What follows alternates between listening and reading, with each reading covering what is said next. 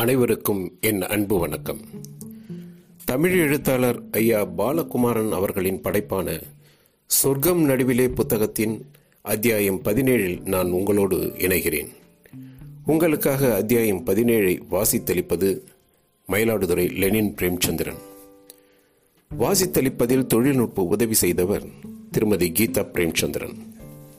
ஐயா பாலகுமாரன் அவர்களின் படைப்பான சொர்க்கம் நடுவிலே ஒளிப்பதிவாக வர ஊக்கமளித்தவர் ஸ்ரீ சக்தி யோகாலயாவின் தந்திர யோகினி திருமதி உமா மகேஸ்வரி. தமிழ் எழுத்தாளர் ஐயா பாலகுமாரன் அவர்களின் படைப்பான சொர்க்கம் நடுவிலே புத்தகத்தின் அறிமுக அத்தியாயத்தில் கதை சொல்லியாக நமக்கு அறிமுகமாகும் கேசவன் நாராயணன் அந்தணனாக இருப்பவர் எப்படி சோழ தேசத்தின் உபதளபதியானார் என்று நம்முள் எழும் வினாவிற்கு அத்தியாயம் பதினாறில் விடை கிடைத்திருக்கிறது. கேசவன் நாராயணன் தனக்கு பதினான்கு வயதான போது காந்தலூர் சாலை கடிகையில் படைக்கல பயிற்சியும் நாவாய் பயிற்சியும் பெற்று இடது வலது கைகளில் கேயூரம் அணிந்து செம்பட்டையான மிக நீண்ட முடியுடன் கூரிய மீசையுடன் உயரமாய் அகலமாய் துடுப்பு போட்டு திரண்ட புஜமுமாய் நரம்புகள் புடைத்து விழிகள் சிவக்க வீட்டிற்கு வந்த அவரை கண்டு எல்லோரும் வியந்தார்கள். கேசவன் நாராயணனை ராஜேந்திர சோழனின் மெய்க்காவல் படை அழைத்து போக விரும்பி அழைத்துச் சென்றது. ஒரு நாள் முழுவதும் காத்திருந்த பின் சற்று அயர்ந்த நாழிகையில் புறவி ஒன்றின் மீது மாதாண்ட நாயக்கர் ராஜேந்திர சோழர் வர சட்டென்று எழுந்து கேசவன் நாராயணன் அமர பின்னர் விழித்த மற்றும் இருவரையும் மறுநாள் காலை அரண்மனைக்கு அழைத்து வர பணித்துவிட்டு செல்கிறார் ராஜேந்திர சோழன். என்பதை அத்தியாயம் பதினாறில் நாம் கேட்டோம். அடுத்து என்ன நிகழ்ந்தது என்பதை அத்தியாயம் பதினேழில் நாம் கேட்போம். வாருங்கள் அத்தியாயம் பதினேழில் நாம் பயணிப்போம். ஜெய விஜயி பவ. நான் கேசவன் நாராயணன். சோழ தேசத்தின் உபதளபதிகளில் ஒருவன். அந்தரன். ஆனாலும் போர் தொழில் செய்பவன். நான் கொஞ்சம் பிடிவாதக்காரன்.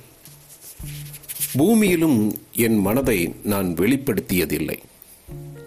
உன்னை பற்றி சொல் என்று ஞானி என்னை மறுபடி மறுபடி கேட்டதால் இப்போது என்னுடைய கதையை கூறிக்கொண்டிருக்கிறேன். படைப்பயிற்சி முடித்துவிட்டு காத்திருந்த என்னை இப்போதுதான் ராஜேந்திர சோழர் பார்த்துவிட்டு போயிருக்கிறார். வெகு தொலைவில் இருந்து ராஜேந்திர சோழரை பல வருடங்களுக்கு முன்பு பார்த்திருக்கிறேன். இப்போது சற்று பருத்து விட்டார் மீசை அடர்த்தியாகிவிட்டது. தலைக்குடுமி கனமாகிவிட்டது. ஒவ்வொரு அசைவிலும் ராஜ கம்பீரம் தெரிந்தது. குதிரையிலிருந்து இறங்கியதும் ஏறியதும் திரும்பியதும் பல நாட்கள் குதிரை சவாரி செய்தவர் என்பதை நினைவூட்டின. புலிச்சின்னம் பொருந்திய முத்திரை மோதிரம் முதன் முதலாக கண்ணில் பட்டது. கைவளையம் குறுக்குச் சங்கிலி முத்து மாலை ரத்தினஹாரம் அளவான காது வளையம் எல்லாம் நினைவுக்கு வந்தன. பேச்சு கரகரப்பாக அடங்கிய சப்தத்தில் இருந்தது. கூர்மையாக கேட்டு சட்டென்று அவர்கள் நிறைவேற்றிய வேகமும் ஆச்சரியப்பட வைத்தது. விழிந்த நேரத்தில் சற்று தூக்கம் வந்தது. எழுப்பி விட்டார்கள். குளித்துவிட்டு வரச் சொன்னார்கள். அரண்மனைக்கு அழைத்து போக அங்கே அருண்மொழிப்பட்டர் ஒரு பெரிய கூடத்தில் அமர்ந்திருந்தார். அவரை சுற்றி ஓலைகளோடும் எழுத்தாணிகளோடும் ஓலை நாயகர்கள் இருந்தார்கள். அவரை பார்த்ததும் மகிழ்ச்சியில் முகம் மலரச் சிரித்தேன். அவர் திரும்பி என்னை பார்த்தார் சிரித்தார். சில ஓலைகளில் கையெழுத்திட்டார். பிறகு மெல்ல எழுத்தாணியை ஓலை நாயகத்திடம் கொடுத்துவிட்டு எழுந்து நின்றார். உடைவால் இல்லாது வெள்ளை வேட்டியும் மஞ்சள் உத்திரியமும் இடுப்பில் சிகப்பு பட்டை மூன்றாம் துண்டாகவும் கட்டியிருந்தார். வைணவர்களுக்கு மூன்றாம் துண்டு மிக முக்கியம். நெற்றியில் திருமண் எழுதி மிக கம்பீரமாய் பேரழகனாய் விளங்கினார். ராஜேந்திரருடைய படையில் பங்கு கொள்ள விரும்புகிறாயா? நூறு குதிரை வீரர்களை தேர்ந்தெடுத்துக்கொள் அந்த குதிரை படைக்கு தலைவனாக இரு. உபதளபதி என்ற பதவி வழங்கப்படும். சன்மானம் பற்றி கேட்காதே. பிறகு தரப்படும். இந்த சேவை செய்ய விருப்பமா? இல்லை வேறு ஏதேனும் எண்ணம் வைத்திருக்கிறாயா? ராஜேந்திரருடைய படையில் சேர்வதை விட பெரிய பாக்கியம் எதுவும் இல்லை என்று நான் பதில் சொன்னேன். இது நீயும் நானும் மட்டுமே முடிவு செய்ய வேண்டிய விஷயம் அல்ல. உன் தகப்பனாருடைய சம்மதம் எனக்கு தேவையாக இருக்கிறது.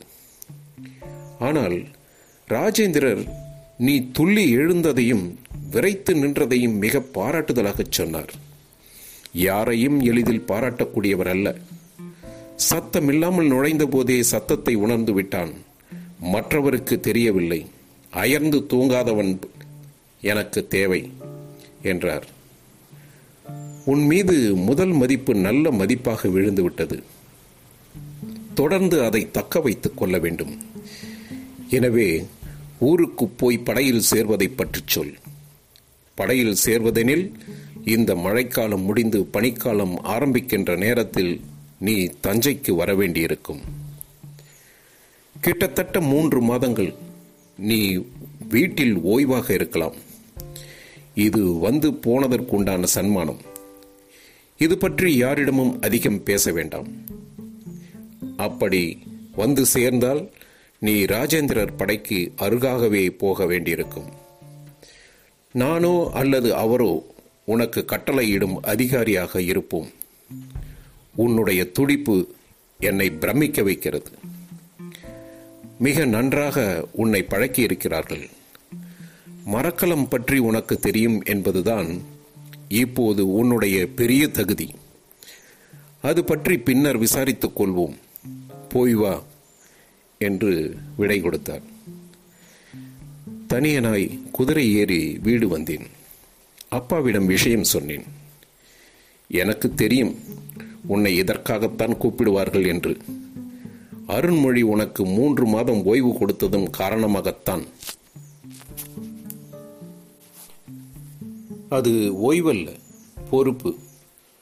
உனக்கு திருமணம் முடித்த பிறகு அனுப்பச் சொல்லியிருக்கிறான். அதுவும் புரிகிறது. நீ திருமணத்திற்கு தயார்தானே? நான் பதில் சொல்லாது நின்றேன். வேறு வழி இல்லை. வம்ச விருத்தி என்பது மிக முக்கியம். இத்தனை கெட்டிக்காரத்தனமும் பலமும் பரம்பரை பரம்பரையாக தொடர வேண்டும். எனவே நீ திருமணத்திற்கு தயாராக இரு. உனக்கு உன் அம்மா பெண் பார்த்து வைத்திருக்கிறாள்.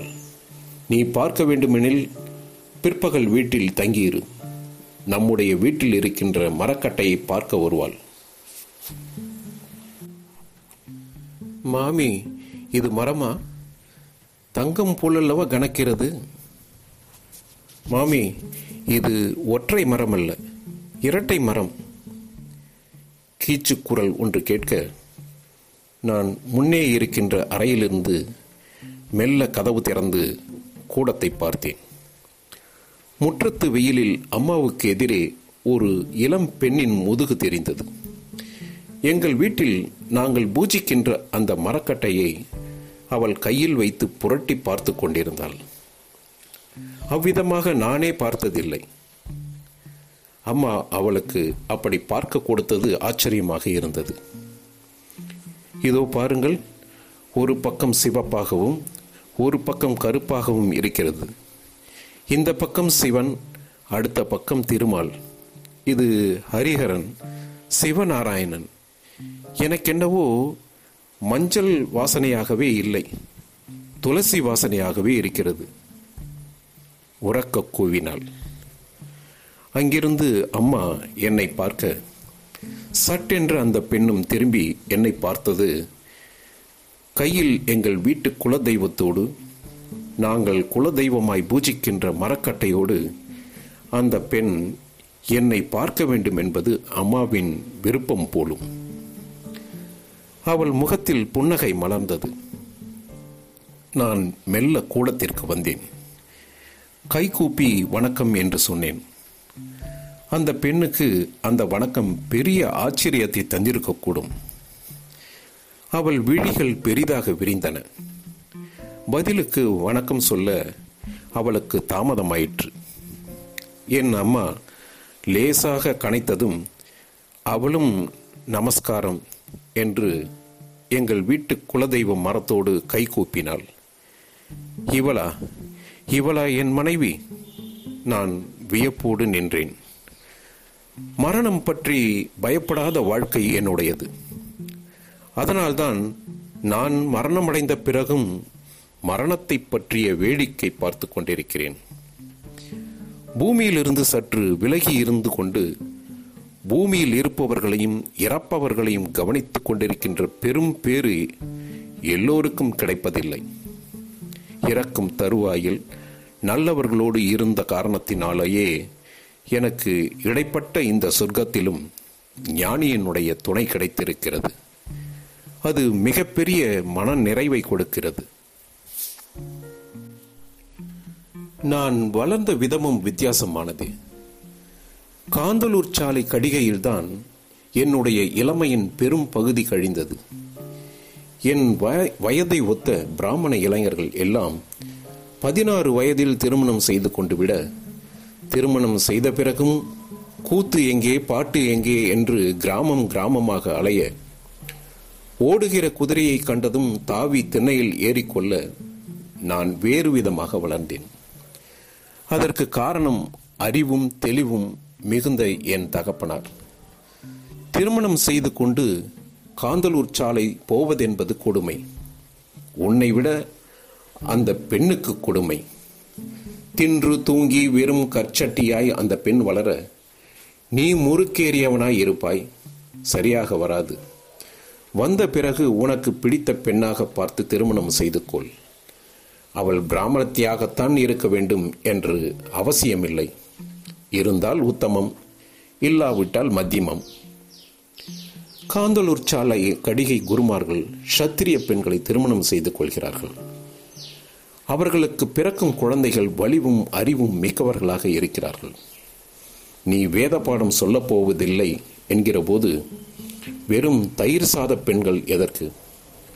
உன்னோடு அடர்த்தியான காடுகளில் பயணப்படுகின்ற பெண்ணாகவே அவள் இருக்கட்டும்.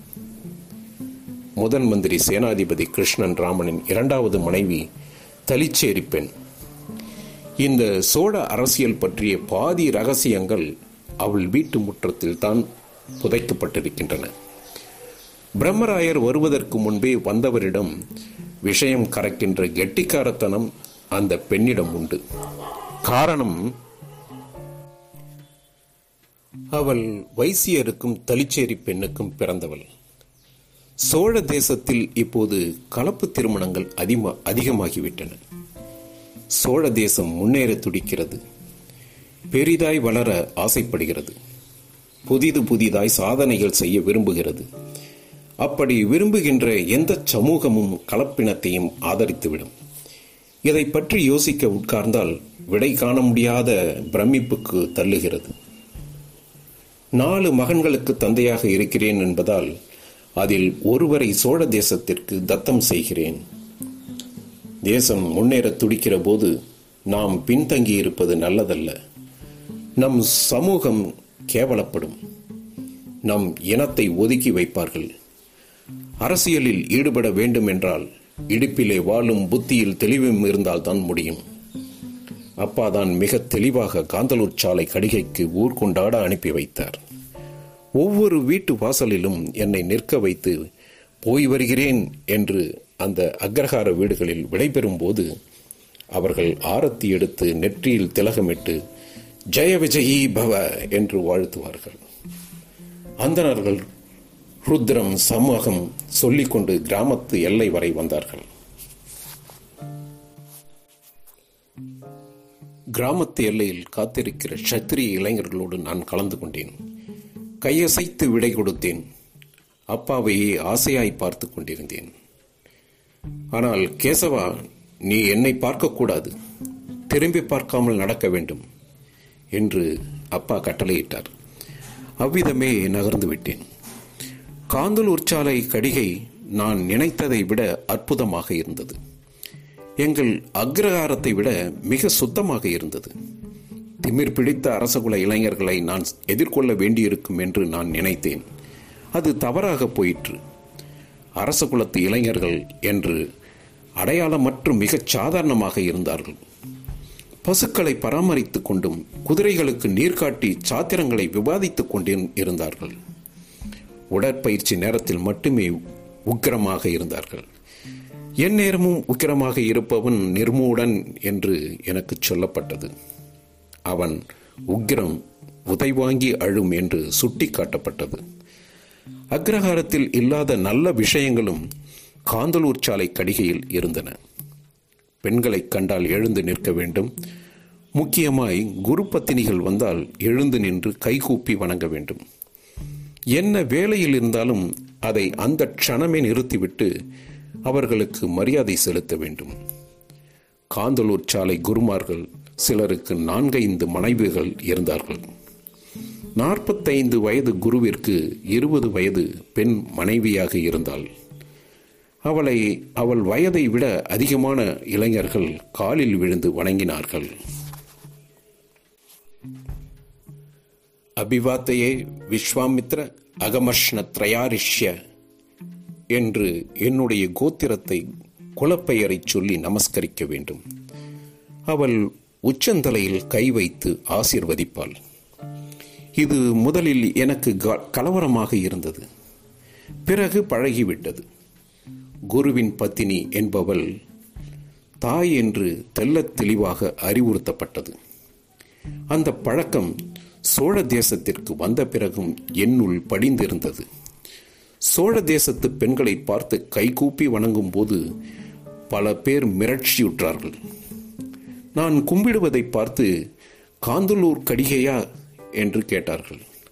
ஆமாம் என்று சொன்ன பிறகு வணங்கினார்கள். ஆனால் என் அப்பா பார்த்து வைத்திருந்த அந்த பெண்மணியை நான் வணங்கியதும் அவள் மிரண்டு போனாள். பதிலுக்கு வணக்கம் சொல்லாமல் என்னையே வியப்போடு பார்த்தாள். அந்த வியப்பு எனக்கு பிடித்திருந்தது. இன்னும் என்னிடம் நீ வியப்பதற்கு ஏகப்பட்ட விஷயங்கள் இருக்கின்றன என்று மனதிற்குள் சிரிப்போடு நினைத்து கொண்டேன். அவளை பார்த்து சிரித்தேன். கொஞ்சம் குனிந்து வணங்கினாள் அது அவ்வளவு பாந்தமாக இல்லை. அம்மா வழிகாட்ட அவள் என் அறைக்கு வந்தாள். என் கேயூரங்களை பார்த்தாள். இதற்கெல்லாம் என்ன அர்த்தம்? என்று கேட்டுக்கொண்டாள். கேள்விகள் நன்றாக இருந்தன. உண்மையான அக்கறை தெரிந்தது. ஆறு வருடங்கள் செலவு செய்து வன்முறையை கற்று வந்திருக்கிறீர்களா? என்று கேட்டாள். உலகம் வன்முறையானதுதான். நான் பதில் சொன்னேன். அழிப்பதும் ஆக்குவதும் தான் அயராது நடந்து கொண்டிருக்கிறது என்று விளக்கினேன். வன்முறையற்ற உலகம் என்பது மாயை என்று சொன்னேன். உங்கள் பேச்சை ஏற்கவும் முடியவில்லை மறுக்கவும் முடியவில்லை. இதை பற்றி யோசித்து கொண்டு வருகிறேன் என்று சொன்னாள். பதில் உண்மையாக இருந்தது. ஒரு பெண் உண்மையாக இருந்துவிட்டால் போதும்.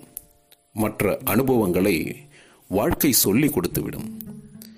தான் மிக நல்லவள் தனக்கு எல்லாம் தெரியும் என்று நினைத்து கொண்டிருக்கின்ற பெண்ணால் தான் எதுவும் அறிந்து கொள்ள முடியாது. நல்ல வேளை எனக்கு மனைவியாக வருகிறவள் தெளிவுள்ளவளாக இருந்தாள். மனைவியை விட மனைவியினுடைய குடும்பம் எனக்கு மிகவும் பிடித்திருந்தது. இது மிகப்பெரிய அதிர்ஷ்டம். ஒரு சம்பிரதாயத்திற்காக எங்கள் வீடு அவர்கள் வீட்டிற்கு விருந்திற்கு போயிற்று. சிறிய விருந்து முடிந்ததும் எங்கள் வீட்டார் விடை பெற்றுக் கொண்டார்கள். மாப்பிள்ளையோடு கொஞ்சம் பேச வேண்டும். பெண் வீட்டார் கேட்டுக்கொண்டதால் என்னை மட்டும் தனியாக விட்டுவிட்டு போனார்கள். மணப்பெண் இன்னும் நன்றாக பார்க்க வேண்டும் என்று விரும்புவதாக சொன்னார்கள். என்னை சுவரோரமாக உட்கார வைத்து எல்லோரும் அரைவட்டமாக உட்கார்ந்து கொண்டார்கள். ஒரு நிமிடம் கழித்து அந்த பெண்ணும் வந்து என் எதிரே அமர்ந்து கொண்டாள். வந்த பிறகு உட்காரலாமா என்று அனுமதி கேட்டாள். கணவன் மனைவிக்குள்ளே எதற்கும் அனுமதி கோர தேவையில்லை. தகவல் தெரிவித்தால் போதும் என்று சொன்னேன். அந்த வீடு வியப்போடு என்னை பார்த்தது. அவர்கள் என்ன பேசுவது என்று தெரியாமல் அமைதியாக இருந்ததால் நான் ஆரம்பித்தேன். என்ன ஹோமங்கள் செய்கிறீர்கள்? எங்கே செய்கிறீர்கள்? இதில் நல்ல வருமானம் வருகிறதா? என்று கேட்டேன். அவர்கள் இஷ்டி என்கிற யாகத்தை செய்கின்ற குடும்பமாக இருந்தார்கள். வாழ்க்கையில் வேண்டுமென்ற வசதிகளை சந்தோஷங்களை யாகத்தால் பெற்றுவிட முடியும் என்ற நம்பிக்கையோடு ஈடுபட்டு மற்றவருக்கும் அந்த நம்பிக்கையை கொடுத்தார்கள். இஷ்டி என்ற யாகங்களை செய்வதற்கு பித்ரு கடன்கள் செய்வதும் உதவியாக இருக்கிறது என்று அந்த பெண்ணின் தகப்பனார் சொன்னார். பித்ரு கடன் என்றால் என்ன? நான் கேள்வி கேட்டேன். இறந்தவருடைய தாகம் தீர்த்தல் வாழ்பவருடைய கடன். அப்படியானால் இறந்தவரின் கடன் என்ன? குறுக்கு கேள்வி கேட்டேன். அவர்கள் விரைப்பானார்கள். இறந்தவரின் கடன் வாழ்பவரை பலமாக வைத்திருத்தல். இது ஒரு அருமையான பண்டமாற்று. பண்டம் என்று எதை சொல்கிறீர்கள்? சாதத்தை பிண்டமாக பிடித்து போடுவதையா? அதில் திருப்தி அடைந்து விடுகிறார்களா? அது சாக்கு. பாவனை அங்கு சாதம் முக்கியம் அல்ல. அவருக்கு உணவு போக வேண்டும் என்ற எண்ணம் முக்கியம். இங்கு பண்டம் மாறுவது என்பது இந்த எண்ணம்தான். எனக்கு இன்னும் விளக்குங்கள். சோழ தேசத்தில் ஒரு வழக்கம் உண்டு. இறந்தவரின் மனக்கேதம் தீர்க்கும் பொருட்டு சாவா மூவா பேராடுகள் தொன்னூற்று ஆறு தரப்படும். மனக்கேதம் தீர்க்கும் பொருட்டு விலக்கேற்றுவதற்கு நிபந்தமாக அந்த ஆடுகள் கொடுக்கப்பட்டால் அந்த ஆடுகள் எண்ணிக்கையில் குறைவதில்லை. அவை சாவதில்லை மூப்படைவதில்லை. அதாவது அவை எண்ணிக்கையில் தொன்னூற்று ஆறிற்கு மேலாகத்தான் இருக்கும். ஏதேனும் ஒன்று இறந்து போனாலும் அதன் இடத்தை நிரப்ப இன்னொரு ஆடு தயாராக இருக்கும். ஆடுகள் குட்டி போட்டு பல்கி பெருத்து கொண்டிருக்கும். இந்த மனக்கேதம் தீர்க்கும் பொருட்டு உண்டான ஆட்டு கூட்டத்தை கவனித்திருக்கிறீர்களா? மற்ற கூட்டத்தை விட கொழுப்பாய் திமிராய் இருக்கும். ஆட்டினுடைய பால் கறந்து காய்ச்சி வெண்ணெய் எடுத்து நெய்யாக உருக்கி தினமும் ஆழாக்கு நெய் தர வேண்டும். இதை கொடுக்க கொடுக்க அந்த ஆடுகள் செழிப்பாக வளரும். அந்த ஆடுகளை யார் விலக்கேற்றுவதற்காக கொடுக்கப்பட்டதோ அவர் கவனித்துக் கொள்கிறார். அவை ஓநாய்களாலோ மற்ற காட்டு மிருகங்களாலோ தாக்கப்படுவதில்லை. தாக்கப்படுவதற்கு முன்பு தடுக்கப்படுகின்றது. இடையர்களை கேட்டு பாரும். என்னை தாண்டி வேறு யாரோ இந்த ஆடுகளை கட்டுப்படுத்தி மேய்க்கிறார்கள் என்று சொல்வதுண்டு.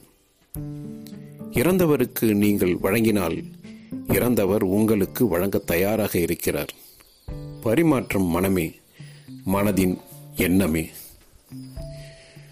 அவன் என் மனைவியின் மூத்த சகோதரன் பதிலளித்தான். அவனுக்கு திருமணமாகி இரண்டு குழந்தைகள் இருந்தன. ஒரு குழந்தையை மடியில் வைத்தபடியே பேசினான்.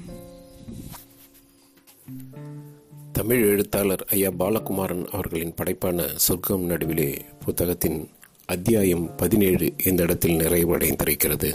உங்களை மீண்டும் அடுத்த அத்தியாயத்தில் சந்திக்கிறேன். அத்தியாயம் பதினெட்டில் சந்திக்கும் வரை நன்றி கூறி விடைபெறுகிறேன். வணக்கம்.